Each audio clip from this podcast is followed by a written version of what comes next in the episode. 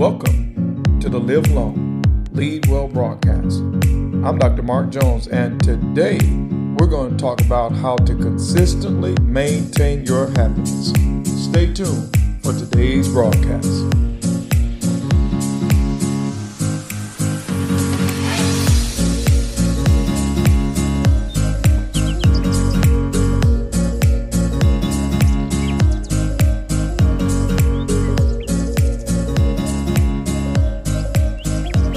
Psalm one forty-four fifteen. Happy are the people who are in such a state. Happy are the people whose God is the Lord. How to consistently maintain your happiness. Welcome once again to the Live Long, Lead Well broadcast. And that's what we're going to talk about today. How do I consistently maintain my happiness? Now, I, I know that some of you may have heard me say this before, but happiness is inseparably linked to proper function. You see, happiness is the check engine light to deeper issues that are going on in our lives. If you're not happy, if you realize that you're unhappy, then that unhappiness is sort of pointing you to deeper issues that you really need to look into. Because one of the things I've discovered is that proper function and productivity equate to inner contentment, fulfillment, and that equates to happiness. So let's talk about how to consistently maintain your happiness. Now, here's the first key. You have to own your happiness as your own responsibility. I'm going to say it again. You have to own your happiness as your own responsibility. It is no one else's responsibility to make you happy, keep you happy, or get you happy when you have gotten yourself in a funk. So the first key is you got to own your happiness. Now, secondly, define specifically what makes you unhappy.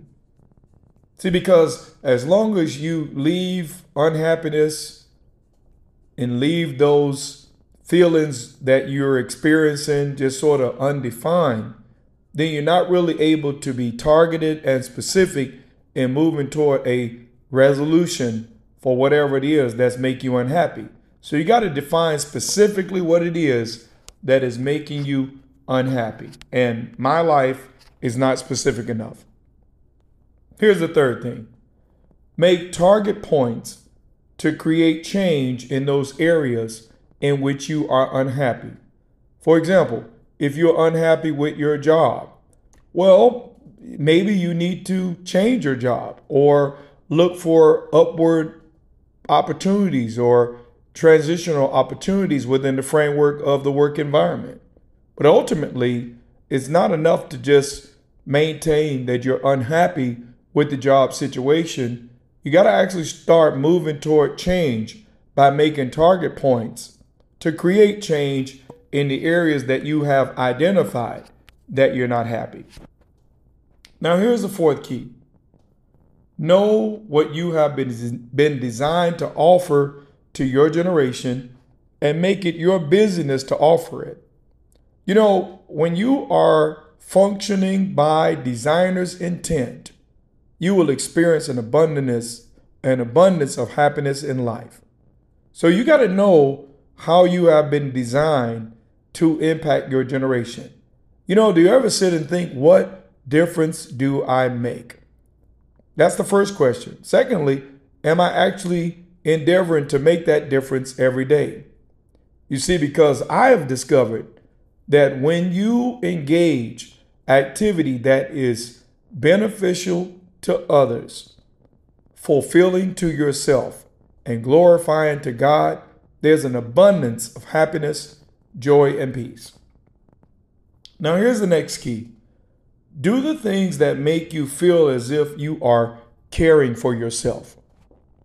You know, some of your unhappiness about life could point to your negligence in the area of self-care. So are you on your schedule? Do you make a big deal about your well-being? Is taking care of yourself a part of your regular agenda? Now, here's number six. Avoid anything and anyone that causes you to incessantly focus on the bad side of life. You know, I, I, I'm, I'm talking about the dooms and group gloom people and the negative Nancy's. Stay away from anything or anyone that causes you to incessantly focus on the bad side of life. You know, ultimately, there's a war going on for your attention, and whoever wins your attention dictates your state. So you want to make sure that you avoid anything and anyone that causes you to incessantly focus on the bad news. Here's number seven. Choose gratitude and be expressive about the things that you appreciate about your life. You know, it's amazing that whenever something negative or bad or something that happens that appears to put us at a disadvantage, we are quick to vocalize those things. But when we find favor or advantage, uh, we're not real quick to accentuate those kind of events and occurrences. So you got to choose gratitude and choose to be expressive about that gratitude, what you're grateful for. Here's number eight. Make it your mission to help other people on a daily basis. You know, I have found that the happiest people on the planet are those who spend their days helping other people. So make it your business. Make it your mission to help other people on a daily basis. Here's number nine. Learn how to find a silver lining in everything that occurs. You know, I, I recently was telling a group of leaders that there are no losses, there are only lessons. And the only loss really is if you fail to learn the lesson in the things that you experience. So I want you to think about that.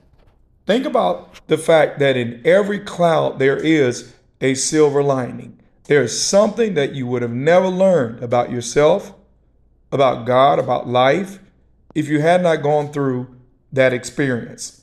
So your job is to find it, extrapolate that from the experience so that you can gain wisdom, so that you can move through life more efficiently, and you can get greater results from this concentrated wisdom that you're gaining through your experiences. And here's the last key. Make your feelings serve you. I'm going to say it again. Make your feelings serve you. Your feelings are not Lord of your life or Lord of your existence. As a matter of fact, your feelings were actually designed to aid you in, in ensuring that you would live a productive life and to aid you in being able to effectively connect with other people. So make your feelings serve you. Don't become servant to your feelings, but realize that your feelings are simply slaves to your choices.